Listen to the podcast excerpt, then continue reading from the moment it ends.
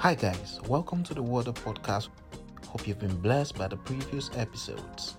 I'm excited that you've joined in today. Let's get right into it. Isaiah chapter 40 and verse 8 The grass withers and the flowers fade, but the word of our God stands forever. The grass withers and the flowers fade, but the word of our God stands forever.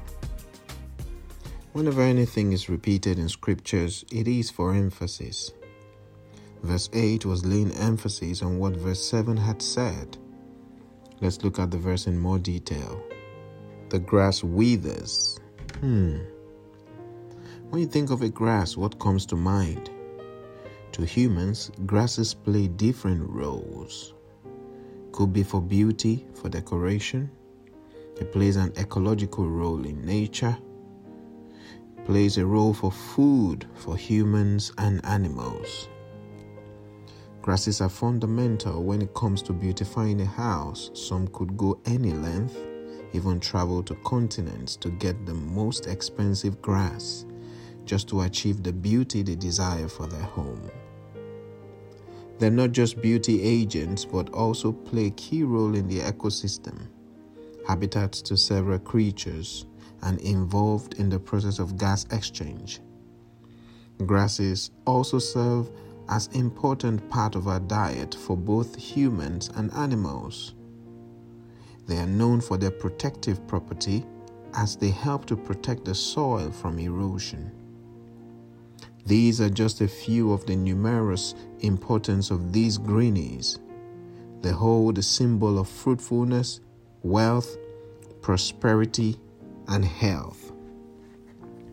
With all of the above listed benefits of nourishment, beauty, protection, etc., grasses still fade away. They don't last forever, and because they don't, whatever benefit we get from them will only last as long as they live. What about flowers? Flowers are very much like grasses in many respects. In addition to the above, flowers have been found to do the following reduce stress, boost your mood, bolster your relationship, help your memory, improve your sleep, and lots more. Just like grasses, with all these beautiful benefits of flowers, they still fade away with time. The grass withers and the flowers fade, but the word of our God stands forever.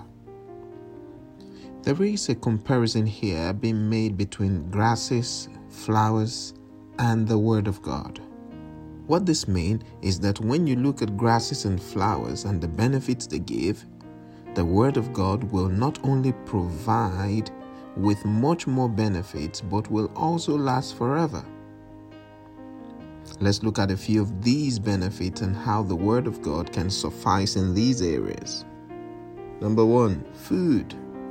As vegetables, that is, grass, serve as food to humans, the Word of God is spiritual food to us. 1 Peter 2 2 tells us, as newborn babes, desire the pure milk of the Word that you may grow thereby. Just like newborn babies crave breast milk by crying inconsolably until they're given what they want, which is milk, we're admonished to have similar craving for the Word of God, which will nourish us and help us grow.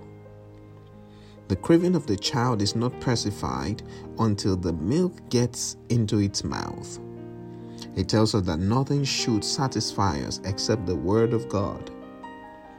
Two days ago, returning from Kent, it got to a stage we were extremely thirsty and we had no access to water. We had juice and other fizzy drinks in our possession, but all we needed was water. That thirst was quenched immediately we got water. Nothing can take the place of the Word of God.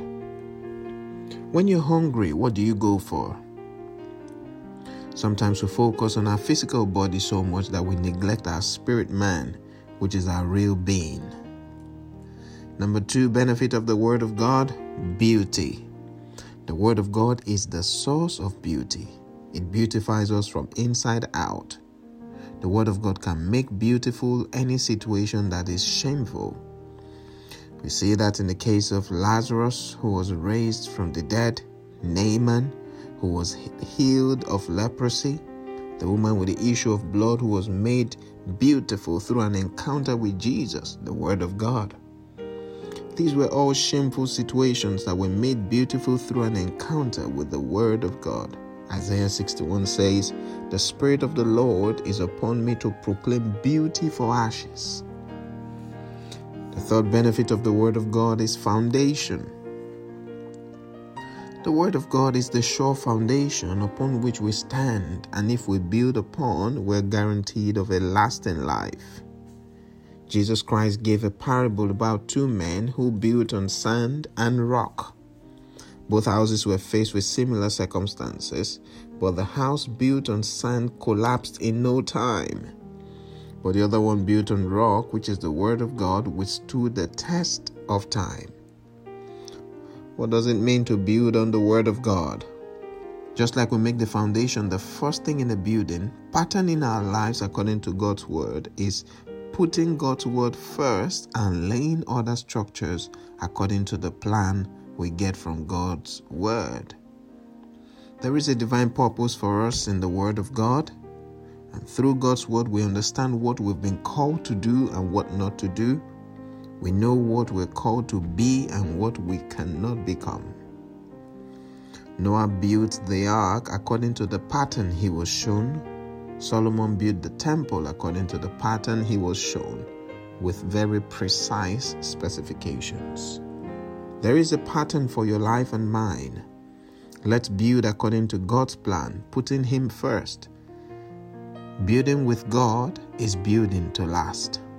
Building with God is building to last, not just on earth, but eternally. The fourth benefit of the Word of God we're going to discuss is it reduces your stress and boosts your mood. Woo!